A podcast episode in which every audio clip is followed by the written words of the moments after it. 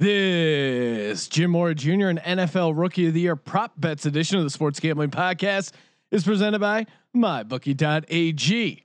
The UFC is back, international soccer is back, golf is back. Plus, they got tons of sports sims to bet on. Use the promo code SGP for up to one thousand dollars in bonus bets. That's MyBookie.ag promo code SGP to play, win, and get paid. We're also brought to you by Ace Per Head. Ace is the leader in pay per head providers, and they make it super easy to start your own sportsbook. Plus, Ace is offering up to six weeks free over at aceperhead.com slash SGP. That's aceperhead.com slash SGP. Finally, we're brought to you by Kushy Dreams. Kushy Dreams is a new company with a full lineup of premium smokable CBD, now shipping legally to all 50 states. And if you use the promo code SGP, you get 15% off. That's K U S H Y dreams.com, promo code SGP. You're listening to the Sports Gambling Podcast, exclusively on SGPN. Let it ride.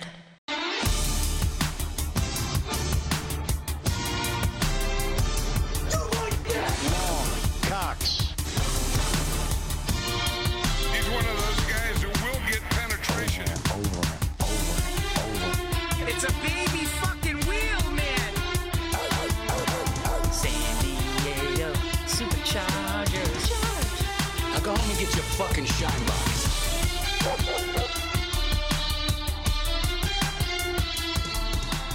Woo! Welcome everyone to the Sports Gambling Podcast. I'm Sean, stacking them money green with my partner in picks, Ryan, Real Money Kramer. What's happening, Kramer Dog? Hey, Sean, how's it hanging? Uh, it's hanging great, and uh, you know, third guy in the booth always hanging with us, Colby Dan, aka the Danta Base. Feels like here's like he's here a lot lately. I mean, why? Why? It's quarant. We're supposed to be quarantined, right? We are. We're quarantined here in the SGP We- studio, cranking out tons of content. We haven't left in months. We just wrapped up uh, Madden Mayhem and uh, of course our Madden Simulation tournament. That was awesome. And uh, thanks to everyone who who watched it and submitted a bracket. Of course, if you're one of the bracket winners, either the 32 team bracket or the 16 team bracket, make sure you go to sportsgamblingpodcast.com slash Madden. Fill out your little uh, claim sheet to get your prize, and then uh, you'll be hooked up with the MyBookie.ag credits. Yeah, and for those who have already submitted a, if you're listening to this and already submitted a claim by like Wednesday, the 27th morning, uh, we've already sent that over to the the first batch are heading over to my bookie tonight, May 26th. So you might already have your free credit. You might already have it. You might not. If not, fill out that claim. I feel like an insurance company. We got Flo on the desk, Flo from managing the Progressive, claims. handling all the claims. And uh, yeah, what's good? We got Jim Mora Jr. on, uh, Hmm. a legendary coach, fun interview, hit on a bunch of stuff, talking a little Michael Vick Yeah. And a couple other surprises, talk some college football. Great uh, analyst for ESPN. the Good inception Great I guy, pulled yeah. on this podcast to just just get this this Virginia Tech vein pumping. He did beat Virginia Tech in the bowl game. The yes, Sun he did. Yes, he did. dude. And and of course, uh, These are the dark years, sir. Kramer did uh, manage to crowbar a mention of him getting. Uh, up to number two in uh, the nation Well, in playing I- Madden football. I had to throw it there, like so like, like, I'm gonna like pull Coach back Matters. the curtain. So Sean and Colby, I'll be honest, generally do most of my prep for these interviews. Plus Wikipedia, Tho- those are my general sources. but for this one, I knew that I was going to go right to the ma- thanking him for the Madden well because I, a I like to talk about the fact that I was number two in the country. Were you hoping he was maybe Well, going to hire you on his next people staff? Listen to the interview, but Jesus, Colby. Yeah, Yes. He's one of No, those no, guys I'm who will definitely- get penetration. He's already texting me, wanting to know what what plays I like. what to kind of playbook did you run? He did text me that he, he thinks you're a sim god. Mm, hashtag. There's plenty of sim god action over at mybookie.ag, the presenting sponsor of the Sports Gambling Podcast. It's a sim bonanza over there. The Madden Sims keep on going, NBA Sims, and of course, real sports are happening. UFC, the NHL just announced a 24 team playoff, and uh, I, I'm, I'm I'm all about it. I'm getting back into the NHL just for this. It's going to be awesome. And of course, NBA should be making an announcement any day now about their playoffs. Sports are coming back in a big way. Head over to mybookie.ag. Use the promo code SGP. And after the Jim Mora Jr. interview, you're going to want to stay tuned because we break down our uh, give out some picks for NFL Rookie of the Year, both offensive and defensive, and we get those odds right from the odds gods themselves. My bookie.ag. Use that promo code SGP to play, win, and most importantly, get paid. Joining us on the line, legendary football coach and ESPN analyst Jim Mora. Jim, how's it going? It is going very well. How are you guys doing? Doing great. I- uh, Surviving the the isolation, you know. well, sounds like it's almost over. Yeah, that's that's great news, and and it does look like uh, sports are coming back, and hopefully in a big way uh, coming up this fall. I know we're we're we're chomping at the bit to watch sports and and get back into it, get back into football. Are you using this time? Are you catching up on any uh, game film? What have you been watching lately? Well, you know what? I probably like everybody else, just searching for, you know, entertainment. Watched a lot of, uh, you know, the ESPN classics. Uh, they've done a really nice job, I think, of providing content for people, and you kind of go back in history. Loved watching The Last Dance with my four kids and introducing them to Michael Jordan, which fu- further fueled the debate of, you know, the greatest of all time because they'd never watched him. Uh, my 17 17 year old actually goes, you know what, Dad, I think he's the best ever. So that was kind of fun. And then, uh, you know, just staying in touch with friends that are in the business and, and seeing what they're doing. It was fun to kind of track the draft from a different perspective this year. You know, I've, I've been at the draft the last several years as a coach or as an analyst and, uh, to sit at home and kind of go into the living rooms of all these players as well as the decision makers at the NFL teams was, I thought, a lot of fun. So I've been busy.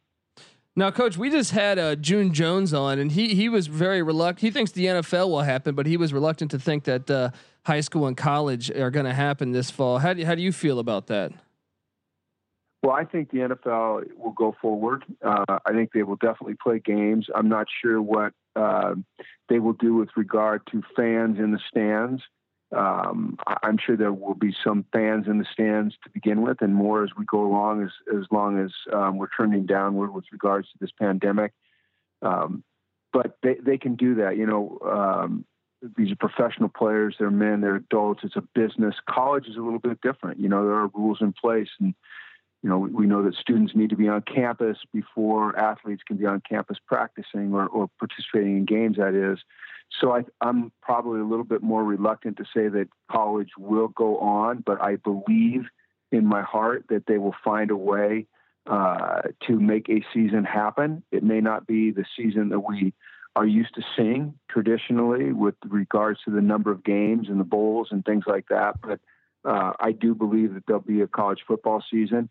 And then I think high school is probably where you'll see the biggest change. You know, I, I've heard at least in my area here in California, that there's talk that they'll push the football season to the spring, which I think is is difficult. Uh, I think it, it hampers some people. I think that there'll be some kids that are early admits to college that will, you know, flat out miss their senior season. Uh, I think it'll hamper recruiting to a certain extent, but I think the most important thing is that we follow, you know, the guidelines put in place by the experts and along with doing that, that we hopefully can provide these youngsters a chance to participate and their parents a chance to watch them and fans a chance to cheer again. I think we, we need sports. Couldn't agree more. And uh, as far as yourself uh, getting back into it, your last uh, tenure there was UCLA. Currently, college. Uh, your record forty six and thirty in college. Do you have any plans to try and get back in the mix, coaching college, or maybe back in the pros? Where where are you at, kind of with that? Well, I'll tell you this: I've enjoyed uh, the last couple of years at ESPN, and they provided me a tremendous opportunity to, you know, stay close to the game, talk about the game, study the game. I had a, a lot of time to watch film. I, you know, I sit there every Saturday and watch, you know, games from noon till midnight on the East Coast, and there's you know 12, 12 monitors in front of me, so I'm seeing a lot of football. Sounds like our uh, garage. but I, yeah, it's not a bad deal, really. It's you know, it's a man cave, and every ten minutes or every hour, hour for ten minutes, you got you talk a little football. So it's kind of a dream job. But I love to coach, and I love to coach college, and and uh, you know, I'd relish the opportunity to go back and run a program. I think I've had success and, you know, uh, at every level I've been at. And, you know, obviously failures, which you learn from. I think I've learned a lot. And I'm ready to go again. Uh, but it has to be the right opportunity. And uh, I, I hope that that does come along. I sincerely do. And if it doesn't, then I'll pour my heart, continue to pour my heart into the broadcast end of it. Well, How, oh, real quick, Sean. I just I heard you talk about the right opportunity, coach, and I want to take you in the time machine real quick. Was there an opportunity that you've already had in your career that you look back on and you say, "Wow, that that was that was the right mix of things, and we were really close, but there was just that one thing missing." Yeah, I've had I've had a couple um, opportunities that I've passed up. Um, that in in retrospect, um, I've said to myself many times, "Why didn't I take that job?" But then I I give it more thought, and um, I can come up with the reasons I didn't take a job. You know, when I was at UCLA, I was offered um, more than one college job and more than one NFL job as a head coach. Uh, but you know, I had I had an obligation I felt to not only the school UCLA, but to the young men that I had recruited and their families who I had told I'd be at UCLA, and I didn't feel like I could, you know, on one hand, stand in front of a team and talk about being selfless and talk about sacrifice and commitment and playing for each other and uh, and then talk to them about the other life lessons that I tried to instill uh, with them, you know, as their coach. And then walk in one day and say, guess what? Uh, I have this opportunity to go to this school. They're going to pay me more money. I think it's a better opportunity for me. Uh, hey, see you later. Because I felt like I'd be letting them down, their families down. I think then the next time a man, you know, in a position of coach stood in front of them and said, okay, these are the things we need to do as a team. These are the type of teammate types of teammates you need to be to each other. You don't want to be self-serving. You know, you got to have commitment that they go, yeah, yeah, we've heard this BS before, and it was that Mora guy, and he just left us. So as I look back, there there is some regret that I didn't make some of these moves because I think they could have um, enhanced my career, but I also think that I made the right decision to stay. You know, because I felt like I owed that to the players, to their families, and and to my family as well. I, I completely agree, and I think too many times you saw it. That, not to to throw Mel Tucker under the bus, but in, in somewhat of the way here, Mel Tucker is a guy who you know reiterated, or first you know when Michigan State was going to hire him from Colorado, or they they they were trying to hire him, he said, "No, I'm I'm staying here in Boulder." And then on tw- you know uh, on Twitter somehow he posted uh, or, or University of Colorado posted him on phone calls telling the kids, "Hey, you know, you right. sign here, I'm committed to you." And then sure enough, he leaves and it was just a really ugly scene I thought for college football and for for Colorado specifically in Michigan State, I guess. But uh, I I agree that there's a middle ground there that you have to find, but that one really left a bad taste in my mouth. Is there anything you think that can be done, like either uh, regulations, sort of guidelines, anything? Because really, these these coaches' contracts appear to just accountability. Yeah, there, there's just nothing yeah. really uh, actually holding them. Should maybe coaches be subject to the same? You know, kind of transfer portal that they make players go through? Is that a possible solution? I, I don't think that would work. I think that you know the buyouts that that colleges are putting in contracts so that it makes it harder for a team to hire a coach. Although if a team, a school has enough money, they'll go ahead and buy a guy out. I think it's really complicated because uh, I don't know that we should ever behoove a man for you know pursuing his dreams, but I also feel like when you make a commitment to kids and their families, you need to honor it. It's life lessons that you're teaching them, and that's one of the things that you do as a college football coach. I think everybody has different motivations for why they coach. You know, I think some of them, you know, I think for Mel, he had his reasons for wanting to go to Michigan State. And, you know, I think people will go, yeah, he was getting paid a lot more money. But I think there's probably something deeper than that. I really do. I think there is something deeper than that. Uh, you know, and and I don't begrudge him taking that job. For me personally, what was more important than anything was being somewhere where I felt valued and I felt like I was adding value and then staying there, you know, and you make enough money when you're a college football coach. And if you were given an opportunity uh, and put in a position and supported so that you could succeed as a head coach, then you have no reason necessarily, in my opinion, to leave. Now, if the school's not supporting you, if you're not being provided some of the resources that you need to win at the highest level, or you know people aren't being truthful for you, or there are other circumstances that arise, and I think you know, I guess you have to have a little bit of selfishness, but it's a really it's a tough call because these kids are you know held to such a, a high standard, and uh, and then a coach just bails. You know, I, I don't know what the answer is. I really don't, other than if a coach leaves, the kids can all leave. But that's not always easy. You know, there's only a certain percentage of the kids that are wanted elsewhere. They all can't just leave. So, Yeah. um, it's a hard deal. You know, it's a it's a really it's a complicated situation. Well, between the pros and the NFL, you've really coached a, a number of uh, dynamic players. I, I know me and my uh, co-host here, Ryan, we're both uh, big fans of Michael Vick. What was it like watching Vick in person and and just seeing that kind of athleticism? Yeah, you're right. I've been fortunate. So I have in my in my NFL career, I've been affiliated or coached uh, or worked with, I believe, either 28 or 30 members of the Pro Football Hall of Fame. So I've seen a lot of great ones. Um, I would say that Michael is in the top five athletes that I've ever coached or seen play in any Yeah. sport. I mean, he was that he was that dynamic, and I'm not going to say he's the very best uh, because I don't think I could pick a very best. I think it'd be unfair to to the others that uh, that I coached or I've watched to pick a very best. But he was certainly in I'd say in the top five, and there wasn't a day that went by, whether it would be practice or a game, where you just wouldn't go, "Oh my God, did he just do that? I can't believe he just did that." You know, he had incredible arm strength with a flick of the wrist. He could just feel, throw a beautiful ball. He had that, you know, explosiveness and speed. Um, he was tough as nails. Uh, he, he was fun to be around. He enjoyed the game.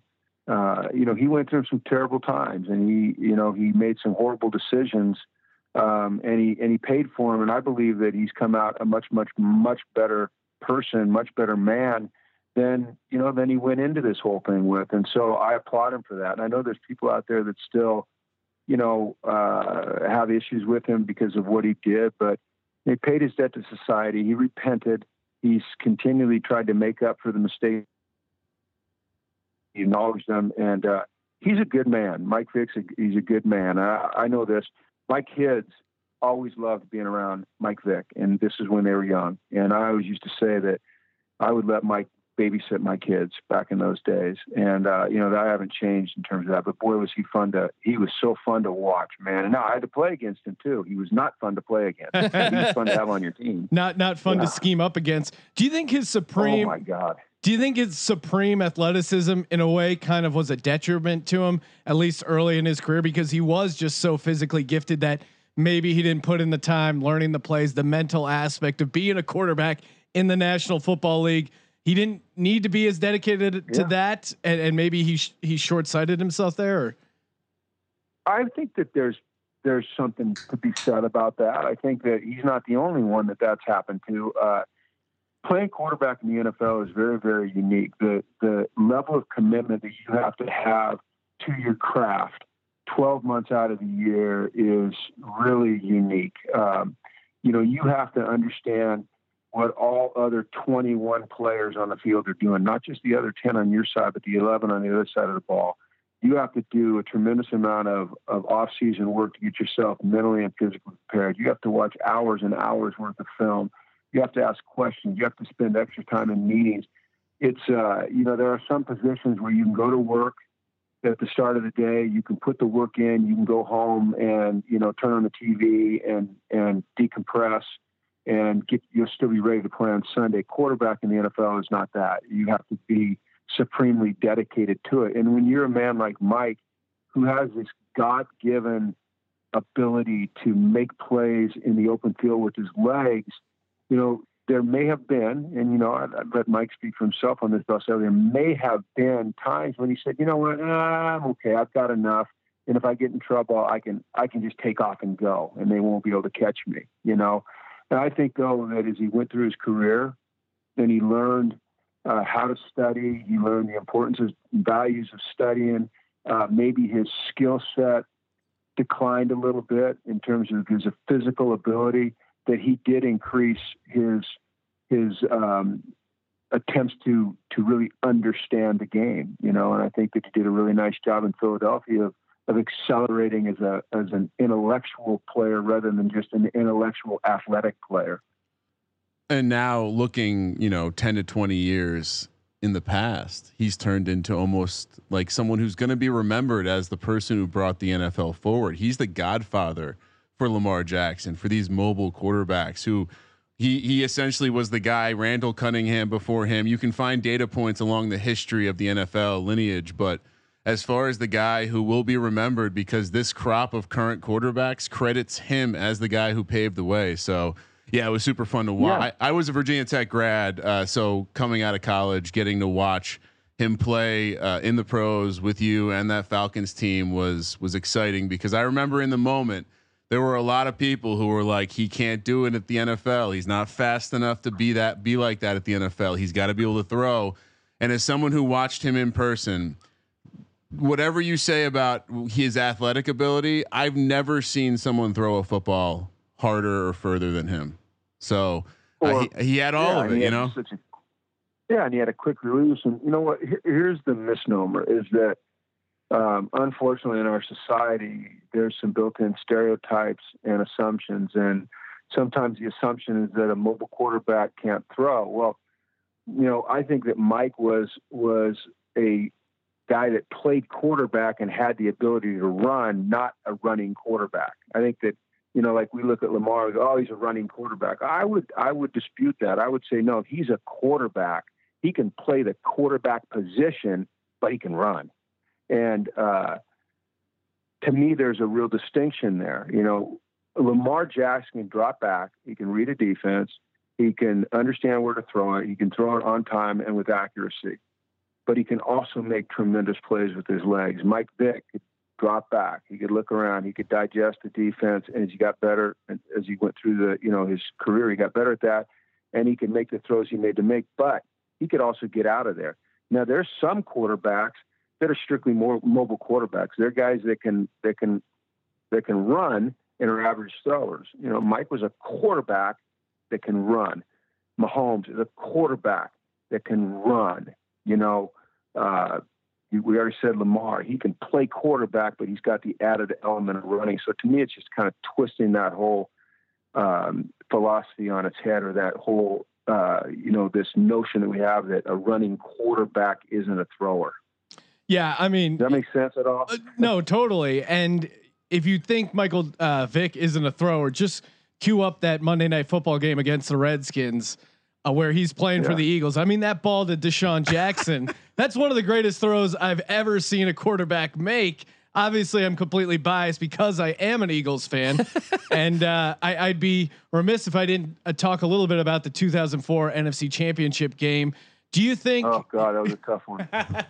sorry, sorry to bring up old wounds, but do you think as a as a dome team inherently in the playoffs going outdoors is there is there is that a big disadvantage? I know everyone likes to throw that in, or even when handicapping games and go, oh, dome team outdoors. Do you think there's actually something to that?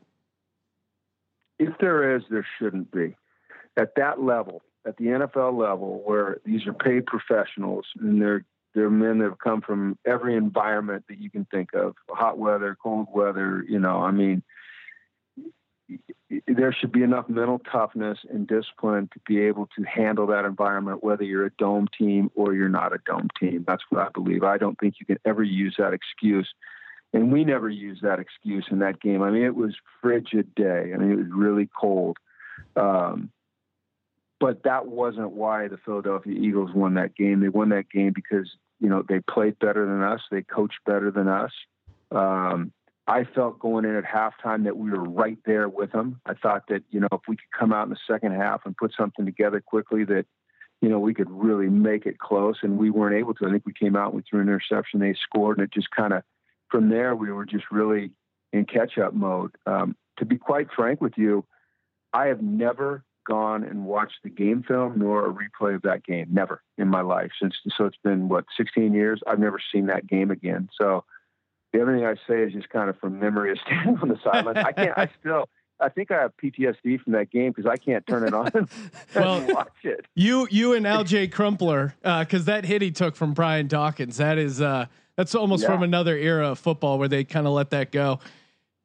Doc Right. was awesome, man. I loved him. I coached him in the Pro Bowl. What a mm-hmm. man! What a complete and Oh, just a class act. man. And I'm sure Coach would be excited to hear this too. But I used his Atlanta Falcons team to to fuel my number two ranking on Xbox Live in Madden that year. So everything is coming full We circle had a for me. team, man.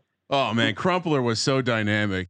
There was a uh, a viral video. I don't know if you saw this of uh, Adam Gase doing uh, some smelling salts on the sideline of a game, and I I looked it up on the internet, and uh, I think there's a clip of you Monday Night Football uh, doing a little uh, Yep. smelling salt before a game or, or during a game. We did them in studio. I mean, it's it's quite a rush. Are you doing it just to kind of get pumped up? Is there is there a mental thing? Is it just kind of like the players are doing it? You want to be one of the guys? Like what what's the mindset there? It's really funny. It, kind of, it started when I was with the San Francisco 49ers. And in the locker room, the guys would, you know, they do the smelling salts. They they put a bunch of smelling salts in like a Gatorade bottle and then just spray it in someone's nose, a hit of it.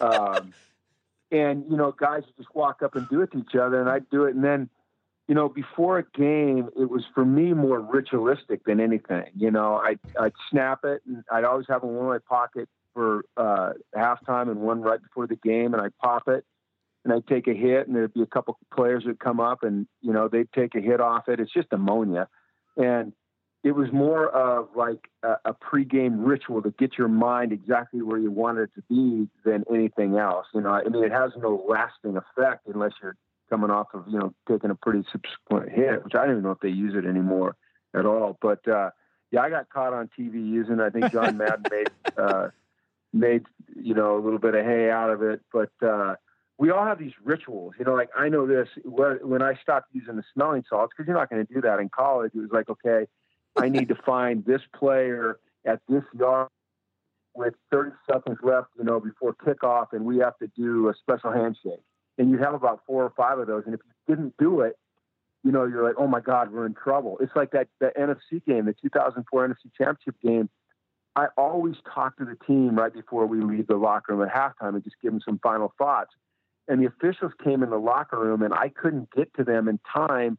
And they started to bring the team on the field. And I never got to talk to the team before the start of the second half. And for 16 years, I've gone, oh my God, that's Ah. why we lost. Oh 'Cause I didn't get to talk to the players before we went out, which is, you know, it's ludicrous, but it's, it, Well, it makes we sense to me. we completely So- understand The because power of belief, Coach. We're, we understand. yeah, and as a, as a Philadelphia Eagles fan, I, I'm obsessed with Juju and the right.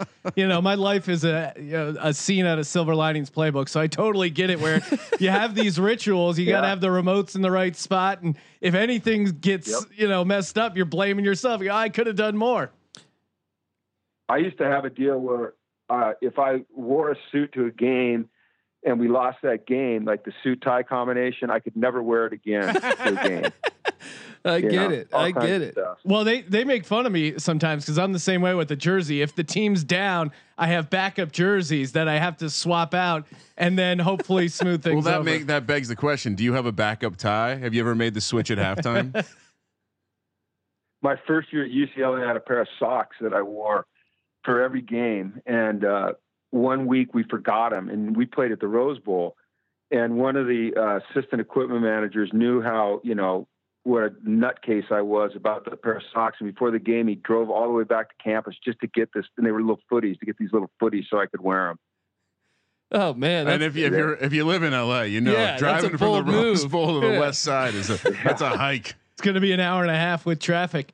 Uh, talking about your days at, at UCLA and, and the pros, you're you're a rare breed when it comes to defense. You've coached both the three four and the four three.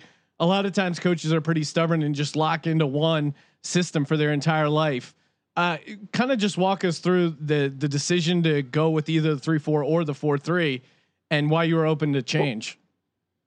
Well, I think what um, what most coaches can tell you is that they've been exposed to both, and they probably have an expertise in one or the other. But I think one of the most important things you can do is fit your scheme to your personnel. The job of the coach is to accentuate the talents of his players and put them in a position to have success. And so, asking someone to do something that they're, you know, not physically capable of doing is not good coaching. So, you know, when I came to UCLA, we were a three-four team, and we had Anthony Barr um, on the outside, and we had Eric Kendricks and, and uh, Jordan Zumwalt on the inside, and Damien Holmes on the other side opposite Anthony. And the key was, you know, to get Anthony Barr when we could in a position to uh, be blocked by a running back because we felt that was a mismatch, or get him working in space and pass coverage or covering a tight end because those are the things he did well. He had that length, and Eric Kendricks was a sideline to sideline inside linebacker.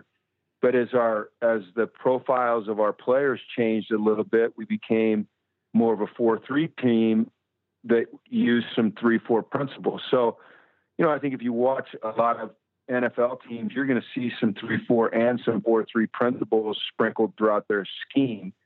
Uh, when you watch the Patriots, you know you're going to see a good bit of both, depending upon who they're playing the the key to having success, I think, is being able to match your scheme to your personnel initially, and then maybe in the in the draft, your your scheme to I'm sorry, your personnel to your scheme. But in college, you have to have some flexibility because you know you, you recruit these players and their bodies change. You know, they, they you start recruiting a kid when he's 15, 16. By The time he's 18, he might have grown four inches and arms are longer, and he's you know he's a different player than he was you envision him being in high school. Well, you, you, you talk about college and and personnel there. You actually walked on as a defensive back at Washington, and, and that was when they had a really good program. Made it to two Rose Bowls. Did you did you have some sort of affinity? Did you have a special spot for fellow walk-ons? Did you kind of keep an eye on them? What was your what was your Absolutely. take on? Yeah. I valued him. I, I really valued him. You know, as you said, so I, I was a pretty good high school player. Got hurt my senior year, and um, some of my scholarship offers dried up. Washington never really offered me, but they gave me. You know, I, I actually earned a scholarship my freshman, the spring of my freshman year. Um, but you know, being a walk on is not easy. Um, you know, every coach will tell you we treat everyone the same and everyone's going to get an opportunity, but I just don't think that's necessarily the truth. I think that as a walk on, you have to prove yourself uh, for a longer period of time at a deeper level than you do if you're a scholarship guy. You just don't get as many opportunities. You come off the field, your locker room sometimes is different, your equipment not as new, or you know they don't always know your name. Uh, you're not paid as much attention in meetings, and that's unfortunate. And to me, having gone through that, it was just important that walk-ons in our program, as long as they showed the commitment to the program that was expected of everybody, should be treated like everybody else, should be given opportunities. You know, I couldn't wait for those chances to give walk-ons scholarships. We ended up with, you know, more scholarships available than we thought we would. There was nothing more fun than awarding a scholarship to a walk-on who had who had earned it, who had, who deserved it. It was it was uh, it was very rewarding, and you know I knew how they felt. So uh, that's how I treated them. Awesome, awesome, Coach. We talked, we talked, we brought up the the the 2004 uh, NFC Championship, which was a bad thing. What about? Let's go good on you here. Texas A&M Rose Bowl with Josh Rosen, one of the best comebacks, one of the best college football games I can ever Oh, recall yeah. watching. Uh, walk me through that experience and, and how awesome that was to be on the sideline and be a part of that team coming back from that big deficit to grab that win. it's so funny. Um, you, you know, so so when we have so the, when ESPN was showing all those broadcasts, uh, you know, the, at the start of this quarantine, two weeks in a row they showed games I coached in. They showed the Texas A&M game, and then they showed the Monday Night Football Falcons Saints game, reopening of the dome, which I was the head coach of the Falcons for. So I I actually watched a little bit of both of those and relived them. I don't really go back and watch a lot of games I played in, but that A&M game was a wild one, and I can tell you that running off the field at halftime, I was just I was dumbfounded by what was happening. I just I didn't see that coming at all. Um, and maybe we were tight. I don't know what it was. I don't know, but I know in the second half we relaxed. Um, Josh Rosen took over. Our receivers started making tremendous uh, plays down the field. Our backs started, you know, breaking tackles and making yards. Our offensive line gelled a little bit, and you know, sometimes when you when you capture when you're way ahead, like A and M was, there's a natural little letdown.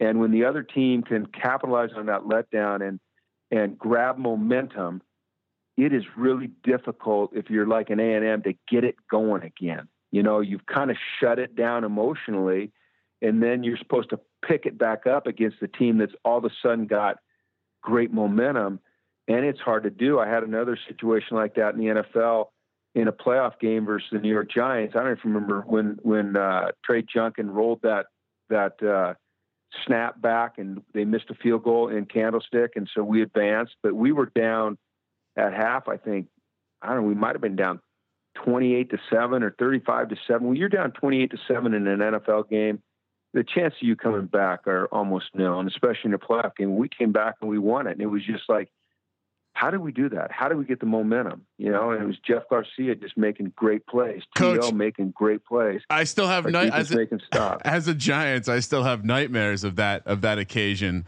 Uh, momentum is very real. Like that. By the Yeah. time the fourth quarter was starting, I was very, very certain we were the Giants were losing that game. You know what? I'm looking at a picture of me walking off the field after that game right now. So, and I can see the scoreboard. So at the end of the first quarter, it was seven seven. At the end of the second quarter, it was uh, twenty eight to fourteen at half. And then you guys scored ten more, so it was thirty eight to fourteen. And then we came back and scored twenty five straight and won 39-38 it was third and five with 23 seconds left on the 23 yard third and five with four seconds left on the 23 yard line when uh, when that play happened. I Yeah, mean, that was- uh, that's hey, you know, bananas. Yeah. Now your your dad uh, was also a uh, a legendary coach. You you got coaching in your in your veins. After a game like that or any sort of big game, does your does your dad send you a text? Does he give you a call and maybe uh, either congratulate you, give you some pointers, kind of uh, give you a Yeah. little uh, backseat driving on your coaching at all? We always had a routine that uh, after a game, win or lose, he was pretty gentle with me. You know, he was uh, supportive. You know, if we won, great game. If we lost, hey, tough loss. I know you guys played hard. Hang in there. But, but, and this is a but, he always had access to my game film, no matter when I was coaching, where I was coaching. And so, invariably, the next two days, he would been studying the game. And then usually on a Tuesday or Wednesday, I'd get the, co- the phone call where we were going to recap what he saw in the game. And most of the times it was positive stuff. But I, there were some, there were some times, man, where he was tough on me. You know, he, hey, listen, you, you talk about guys hustling to the ball and tackling. I see guys loafing. I see guys not wrapping up. What the hell's going Lollygagging. you know, and, and, and why didn't you play this guy more? And, you know, what were you thinking here? And, and being, uh, really, I appreciated it because I knew it was coming from a, a, a really good place, but it wasn't always easy to hear, you know? Um, and he was usually right. You know, he's usually right. He, he's, he's had a lot of wins, watched a lot of football. I think he's won 185 games as an or as a pro head coach, and actually just turned 85 on uh, Sunday. So Yeah. celebrate. Well, with him. It was happy a lot of fun. birthday. Ha- please send our happy birthday to him. Happy belated. Now your your dad also uh, had had some legendary uh, press conferences. Everyone's seen the the viral video of him going playoffs. Do you ever do you ever Yeah. find yourself quoting your dad or, or doing the impression to your dad? Not too much. You know, I'll tell you something interesting about that that day. Um, and people don't really know this is that we I was a defensive coordinator for the 49ers. We went into Indy and we beat them that day.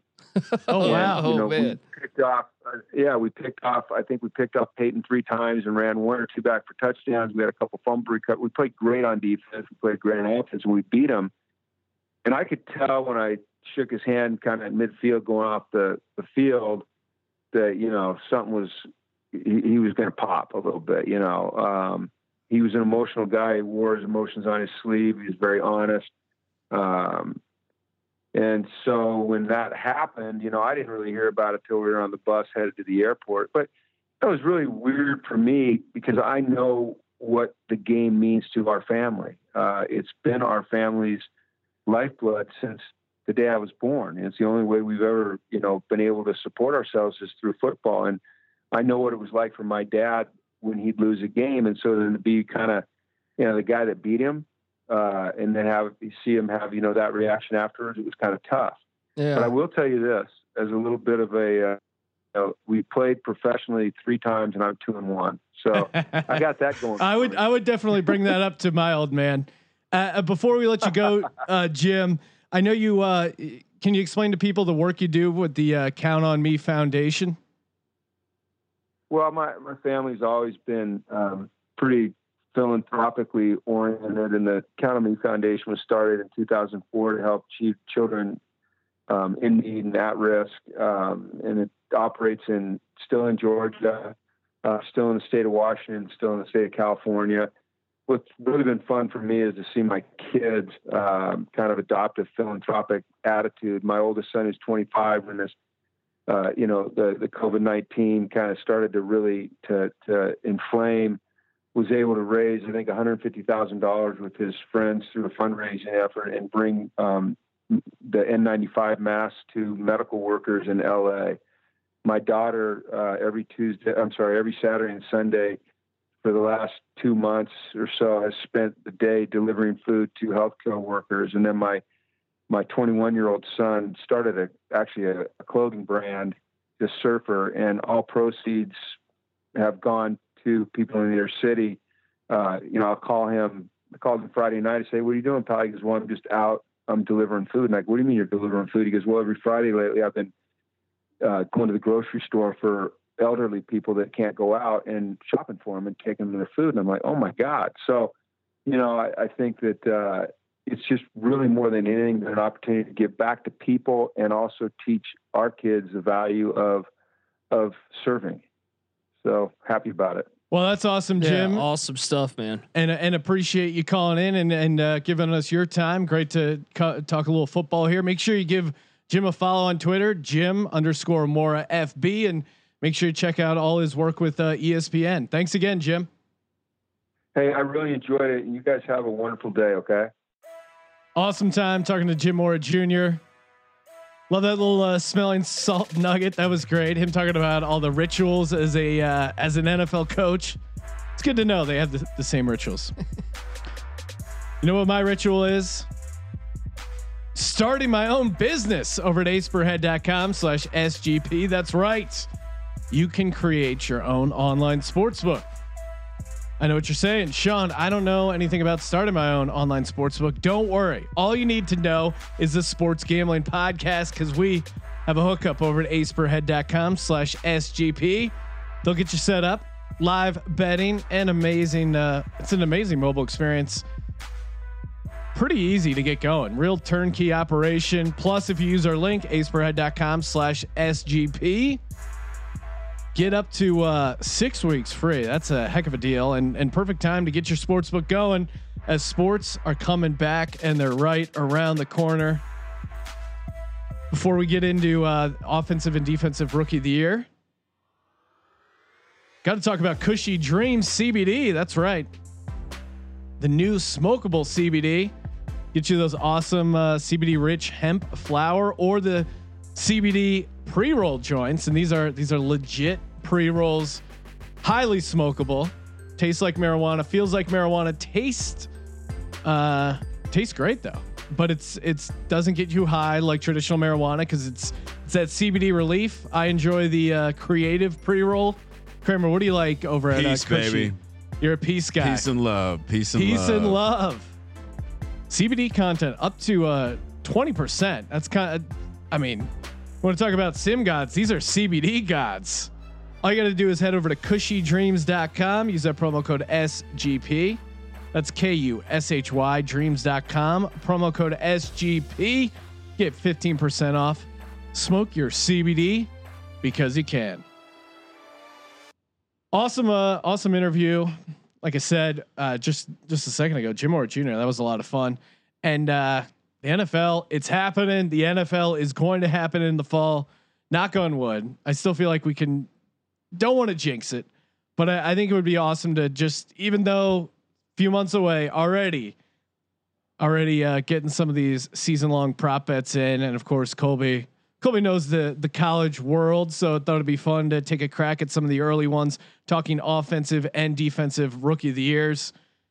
Kramer, offensive rookie of the year. Who you leaning and Wait, why? wait a second. You're gonna make me go first? Yeah, God damn it, Sean.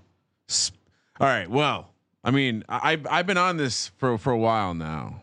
I, I do think Tua could be something special, and this Miami team showed enough last year and showed me enough in Madden Mayhem to think that with this division, with that roster, with more importantly that coach, and with a quarterback who I believe has the highest ceiling of this year's crop. No.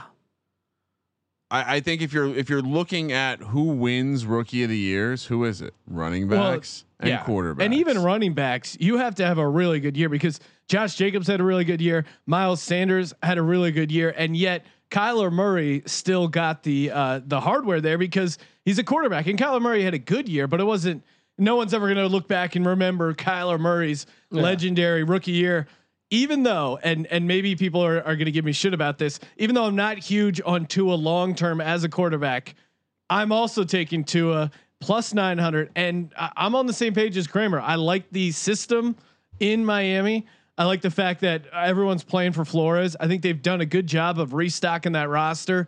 And we've seen it so many times, even with Kyler Murray, a, a rookie quarterback who can run around. We talked about it with Michael Vick, a rookie quarterback who can run around.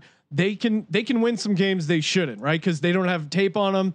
They they make some plays with their legs. They end up winning a couple games that they probably shouldn't. And you're in an AFC East, no Tom Brady. If the Dolphins win the division, uh, Tua is going to get rookie of the year, or even if the Dolphins get into the playoffs. That, uh, that's not gonna happen. Well, wait a second. Wait, wait a second, real quick. Get outta because here. Sean, who do you who do you got hold winning on, the AFC hold on, right now, Colby. I got the Patriots. Okay. Oh, look at you! You got it. You got so excited to hear me say Tua, the same guy that you picked, Sean, that you didn't even let me finish my point. What I was gonna say is that's the guy I would take with the conventional wisdom. But my play for offensive rookie of the Oh, year wow. is based on something that I know know to be true. Carson Wentz Oh, is you not a motherfucker. franchise Uh, I quarterback. w- dude, I was about to get say hurt. you gotta sprinkle some on that, right? Carson Wentz goes down in the first quarter of the season. Jalen Hurts comes in. Eagles T- to the playoffs. win the division. Giants still get in with the wild card. Don't worry. Well, Jalen Hurts. Jalen Hurts wins the division, Dude. pulls home the hardware. That that was one of my, my 70 to 1? Yeah, I love All it. right. So, first of all, again, criteria quarterbacks, right? Carson Wentz has gotten hurt before. The infrastructure is there everywhere else with the, the Eagles for him to be successful. So, It- I it- think you would be doing yourself a disservice. The real money maniacs out there, who are, by the way, growing every day, After those 20 units. would be doing themselves a disservice if they did not, as Colby so eloquently put it, sprinkled a little on the 70 to 1 because Uh, yeah. they are sitting flush after that historic plus 20 and a half unit day in Madden Mayhem. Uh, Kramer is just so on uh, on board uh, in full tout mode. He even updated his uh, Twitter bio to reflect his now tout status. That's By- when you know you've gone full tout. We need a tout intervention, Colby. By the way, I nailed that so badly. I'm going to pull that as a clip Dude, immediately well, after the and show. and also you're down five units to me. Ooh. you don't think you would go out of your way to? I, I want your Sean, clients to no, know. no, hold on, hold on. I was gonna ask your permission before I put our personal debts out there, but I was I thought my the next line would be down five units to at Sean T Green. All right, as long as long as the I- clients know your personal debt. So you're, you're saying Jalen Hurts at seventy to one. That's your long shot. Tua, your safer bet at nine to one. I'm saying why wouldn't Yeah. you sprinkle uh, uh, again? What position's gonna this year, especially? Is there a receiver that stands out to you that is Well, going to a situation where they could go bonkers? Uh, Pro- Laviska Shenault because of Minshew mania. All right, Colby. probably not. throw out throw out your crazy ass picks. What do Uh, you got here well, for I mean, I'll offensive tell you rookie from, the for, for from the start, the one that I it, I like J.K. Dobbins, and I like him in Baltimore. I think that offense is already, as you saw last year, it's running smoothly. Um, and and I think he comes to a great spot where he can get he can get a lot of carries and and I know Yeah, he's split 2200. Yeah, I think the Dobbins play was the one that really stood out to me. And then uh, I think you got to sprinkle someone Hurts because if if if Wentz goes down, I think he is very capable. He's played in two offenses. Tua, what scares me, he's only played in that offense. You know what I mean? I mean, yeah, sure. Back in we talked with June Jones back in high school, he played in a more, I guess, run and shoot offense. But um, we'll see how it transitions to to go into Miami. It's going to be. A, I, I think Hurts has an advantage on him by learning a different offense and by from, from an educational standpoint. Well, and, and this guy, I think it's almost always a quarterback, but here's here's kind of my long shot. Justin Herbert again. Maybe I'm just doing this because we saw him ball out in Madden Mayhem and put up 31 points and cover the plus 10 and a half against the Chiefs who had 41. Justin Herbert is a quarterback. There's a lot of talent still on that Chargers team. Not amazing, certainly, but at plus 2,800, if they can just make a little bit of noise in that AFC West, I don't, I don't think they're going to win the division. But I mean, what were the Yeah, the the Cardinals were what last year? Seven and nine. Like they weren't. yeah. They weren't, and considering they didn't block well for their quarterback. Um, yeah, the I think that that's not not a bad at, play. At 28 to one, a guy. What was he selected? Fifth overall. yeah, yeah. Imagine getting the the the fifth overall pick at 28 to one. That's that's good. now, now certainly there's a world where Tyrod starts, but who, who knows what's going to happen, especially in the uh, AFC West. I could see them. Yeah, they were. Uh, or I'm just looking up the the Cardinals record. They were five, Chargers, Chargers. No, no, no. I was just Oh. going to say Kyler Murray. He was the quarterback on a team that went Oh, yeah. five, ten, and Yeah. one. If if Herbert can come in, put up good numbers, he they have decent receivers. They have Hunter Henry. Like I, I think they're going to still be Yeah, competitive if they can get to seven or eight wins in the AFC West. I I think Herbert at twenty eight to one is is a good bet. I thought you were going to say the Gandy man. The Gandy man. Well, if you're going receivers uh, again, which I'd probably advise against because you have to have an insane year to win it as a receiver. Michael Pittman Jr. at forty to one is is just pretty up- crazy. Just updated my profile. Okay. it now says down five units to at Sean T Green hashtag Sim God. That's a humorous deal. and of course, Hal Mummy, new favorite drop of mine. All right, let's uh let's throw out some picks there for defensive rookie of the year. Can I throw one more offensive out? One just Yeah, like sure.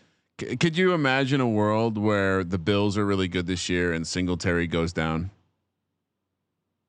Right. Uh, yeah, He's a fragile Yeah. back. They're gonna have a back that but puts up numbers this year. It could be Zach Moss, fifty to one. Yeah. Yeah, it's not bad. Who He, didn't, he didn't get a lot of carries in Madden Mayhem, so he's not high on my radar. I do I'm think he basing a runs lot of this tougher, on though. Madden Mayhem. I mean, look, I, I I like Singletary, but I do think he runs tougher than Singletary. If Yeah, and that, Singletary had a good year, but he isn't so locked in that Yeah. nothing can happen and he can't be dethroned. They're going right. to give it to us as a hot hand. I think Singletary gets hurt too. I think that's actually a decent a decent snag for your portfolio, real money maniacs. What are you doing on the defensive side of the ball, Kramer? Uh defense is always kind of a crapshoot, right? Isn't it? I feel like of late we've seen the pattern of who won last year. Do we have a list of the historic winners? Does either either I'll one pull of you? that up. Because I, I feel like the way that you target this position is you look for the guy that's going to either make the splash because he makes shitloads of tackles, right? yeah, Fresh middle linebacker for a shitty team. Yeah. Fresh around the box it's it's, it's hardly going to be you know like Der- take Derrick Brown who got drafted by the Panthers, who I think might actually be the best defensive player in this draft. Um, But first thing you do is cross off the cornerbacks because cornerbacks struggle that first and, year. unless they somehow have a lot of pick sixes or something. what's Yeah. the what's the So, breakdown? so Sean? the the past winners, I think you almost always have to go first round. Every once in a while, you get a Darius Leonard who won in 2018, but for the most part, it's, it's guys though. in the first round. So Nick Bosa won it, All uh, right, pass rusher. 2019. Uh, Lattimore in in 2017, so that was a cornerback, and then you got Joey Bosa, pass rusher, Marcus Peters, and then we go we go D line. Aaron wrong, but pass rusher, Aaron Donald, Sheldon Richardson, pass rush, Kuechly, Von Miller, middle linebacker. and Ndamukong Suh. All right, Brian, so I'm, what, I, Brian Cushing, remember that guy? what I'm hearing is you you want to target the pass rusher. So you're Chase gonna- Young, the go- favorite gonna- at plus yeah. 200. That makes sense to me. I was prepared to throw Patrick Queen out there Mm. because I think he profiles as the kind of guy that could immediately get thrown into a Darius Leonard type conversation because he has some nice support around him and he's on the Ravens. For whatever reason, defensive players just look better on the Ravens in those purple and black. But Young, Young, I mean, that D line's so loaded. You think that he has an advantage of being on that, even if he, even if you want to say he's the weakest link on that D line. y- you should be able to have success because I don't think they're going to try to double you right away. No, no, definitely not. But you, you coming back to the points of what we just learned, right? What do we hear a lot of? Real disruptors up front. Yeah. And I think the guy that I circled because he's 22 to 1 is a guy that's going to be a centerpiece for Matt Rhule's defense. And that's Derrick Brown. But they, they didn't give him many. I don't think he caught one defensive tackle. Which which is Suh, Donald. did you name- Donald. oh, okay. I, I didn't. I, the guys who can be that. a Okay. disruptor, and I think Derrick. One of the things we talked about during draft prep was Derrick Brown could be a disruptor, and it's not often. absolute stud. and it's not Yeah. often you see those guys fall out of the top three. And this just was a weird year with the way the draft fell, and he was able to fall to Matt Rhule. And I think if there's one thing you you can say objectively about Matt Rhule is you, I, I think everyone expects his defense going to be ready to play. Yeah. He drafted a lot of guys that he like basically formed the the, the, the spine of his defense. So I think at 22 to 1 you can do a lot worse. I like that play. I like that play. than taking Derrick Brown there. Uh, Sean, what are you doing? Well, Derrick Brown was on my list, and I was going to give him I have out, a second guy. I'll, I'll let way, you. I'll let you uh, start out there. I'm going to go with uh, a guy, Willie Gay Jr. Chiefs drafted him. You're talking about a linebacker. I knew Sean was going to go gay. Hey, not that there's anything wrong with that. Willie Gay, though, I, I like taking a guy from the SEC, and I think it'll be easy to stand out on the Chiefs. I mean, you saw some of the guys they had in those playoff games, like Sorensen and, and some of these guys that were pulling out tackles for them. If he's a day one starter, which at linebacker, it's realistic, you could be a day one starter. You get a bunch of t- tackles, you make a couple plays on special teams, and if the Kansas City Chiefs defense just gets a little bit better, I think people notice that and and give Willie Gay a lot of credit for it. Uh, at plus eight or no, he's plus two thousand. I really like that. So yeah, give me Willie Gay Jr. Go I go into that Spags defense. I, I think he could get a couple of blitzes, a couple sacks. Colby, what are you doing? I'm liking. I mean, I, I I think the Browns not a bad option, but I will say I like Kenneth Murray going to Ooh. the Chargers. I think there's great value in that. The Chargers already have a loaded defense, so I think. I mean, the only bad thing is, is he's probably not going to be on national TV too much. He could eat tackles though. L.A. Yeah. market. Uh, it, that I do like that play. Uh, the other the other guy I like, uh, and I'm sticking with this mold disruptor, and that's Kinlaw Oh, that was my other one. Yeah. Yeah. out of South Carolina. Same similar price point, 18 to one. Uh, this guy, complete opposite scenario to Mr. Derrick Brown, who's going to a brand new defense to be the centerpiece. He is replacing the former centerpiece to a very, very good defense. There is going to be endless opportunities Yeah. for him to show out. It's almost like the Chase Young thing. And you know, well, but the difference with Chase Young is, I think, it, it- when you're the first, uh, Chase Young is in the situation of being the first defensive player taken, and it- More of a target, you think? I think there's a more of a chance for him to be disappointing because the bar is higher. I think Kinlaw or Derrick Brown are a, enough. A little of, under the radar, but enough uh, talent, both SEC guys. So they went up against SEC linemen. What, what are you What are you saying with it? Well, I mean, SEC offensive linemen. No, I, I I'm mean, fucking with Colby, you, I know you hate the SEC, Yeah. but like I don't hate them. They they're- got Mike Leach in there. their offensive lines are much better than the rest of the the college lines. They just are. I mean, that's why I don't trust SEC skill players a lot of the times because they're they're playing behind these great offensive lines, and it's it's it's Yeah. easy to dominate. So if you're do if you're making noise as a defensive lineman, you definitely go up. And, and Kinlaw, he's going to be playing next to Bosa. Like Who's he- the- he's going to be playing against whole guys who are going to get a lot nasty. of doubles. Yeah. So who's the who is the guy that's going to surprise people? Uh, Like who's the dark well, horse? I, will say the one that I don't know what to expect is Jordyn Brooks, the linebacker from Texas Tech. I thought he, you know, he went really early. I thought He a lot did. earlier than I, than a lot of people had him penciled in. is he even on the board over at MyBookie? no, I don't see him. there. No. I mean, he's but he was still a first round draft pick. So you got to think that that Carroll must have saw something he liked. I know they don't have the best track record after the Rashad Penny pick, um, but that one is the one that to me, like, I have no idea what to expect. here's what I would say. I think one of the reasons corners can get this, you know, now that I'm going to pivot and justify why corners showed up on the historical look back. Uh, in, in the right situation, you can be targeted a lot, and you have opportunity to make those splash pa- Well, plays. yeah, they, usually they make uh, you make the pick sixes, you get the interceptions. You're probably still going to get burnt a lot, and you're probably going to still have a nice highlight reel of you getting toasted. But if I look at a defense that has the structure around him and has talented cornerbacks around him to take some of the pressure off, it's Jaylon Johnson in Chicago. He's got Kyle Fuller there. The take I on love that pick, and he dropped. Man, he was supposed to go in the first round. 55. Yeah. I thought he was going to be a first rounder. I mocked him Me in the first round. He went in the second. He's going to have opportunities. Look, he's got Khalil Mack Yeah. and those boys rushing for him. He's got Kyle Fuller on the other side to scare quarterbacks to him. If he can just got he's got who? Kyle Fuller. No, Jaylon Johnson, Is he not on the Bears? Kyle. F- Oh, Ky- you're right. You're right. Kyle Fuller. Okay, I thought you meant on, on the offensive side of the ball. Okay. No, I'm saying Okay. he's not the number one corner. He's not being asked to go out there and shut down number ones. And most likely, quarterback's going to be more likely to attack him because he's a rookie. He's going to have opportunities in that defense. Is the point? Yeah. So Jaylon Johnson at 55 to one. Well, he's Spe- especially he goes up against Kirk Cousins twice a year. Again, these rookie of the year, like that?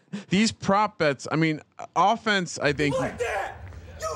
I think we're you know the favorite coming out more often than not. I would have to I would have to imagine if we looked back on some of these some of these props for the defense, we're seeing like definite some obvious favorites winning there, but also like some uh, some guys who maybe aren't the favorites. what And about Je- Jeff Gladney uh, with the Vikings going into a pretty good defense? Yeah, from TCU played with Gary Patterson, which always, you know, for the defensive backs, I feel like that's always a good thing. Here, here's a guy that's on the list. Insane long shot of the Uh-oh. guys oh. that are like over fifty to one. He's the guy like Curtis Weaver.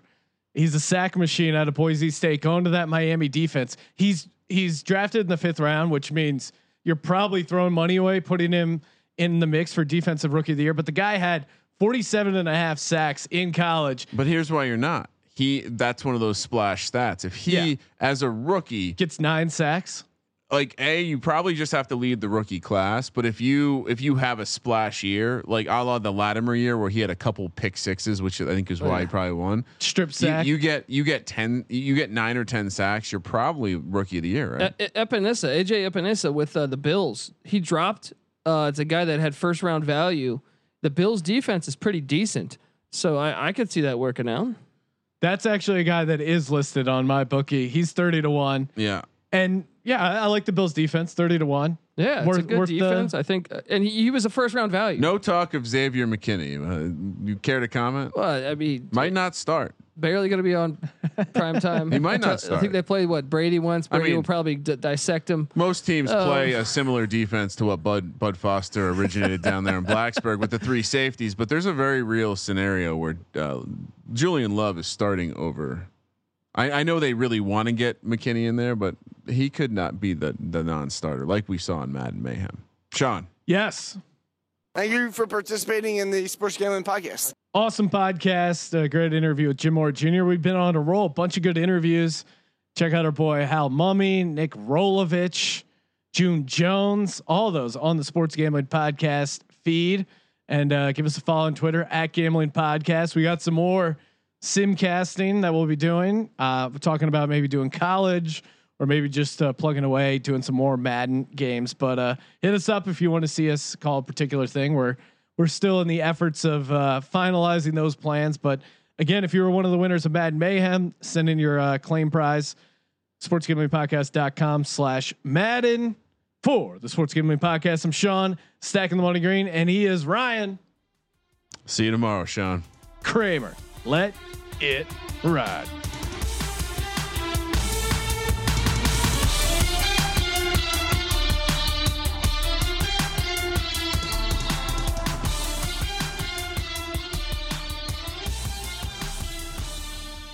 $5,000. That's the average amount of money people in the U.S. are now spending on gas in a year. Five grand. That's crazy. If you drive, you have to download Upside, the free app that gives you cash back every time you get gas. That's right. You can earn real cash back with Upside just by buying the gas you're already buying. You can literally start earning cash back today. I use Upside every time I fill up, and I've already made around two, three hundred dollars. You're putting gas in your car anyway. Why not get real cash back? If you like free money, download Upside. I'm saving the cash iron from using Upside to help pay for a vacation later this year. Download the free Upside app now to earn cash back every time you buy gas. Use promo code GAME to get an extra 25 cents per gallon on your first tank. You can cash out anytime right to your bank, PayPal, or a gift card for Amazon and other brands. Just download the free Upside app and use promo code GAME for a 25 cents per gallon bonus on your first tank. That's code GAME for a 25 cents per gallon bonus.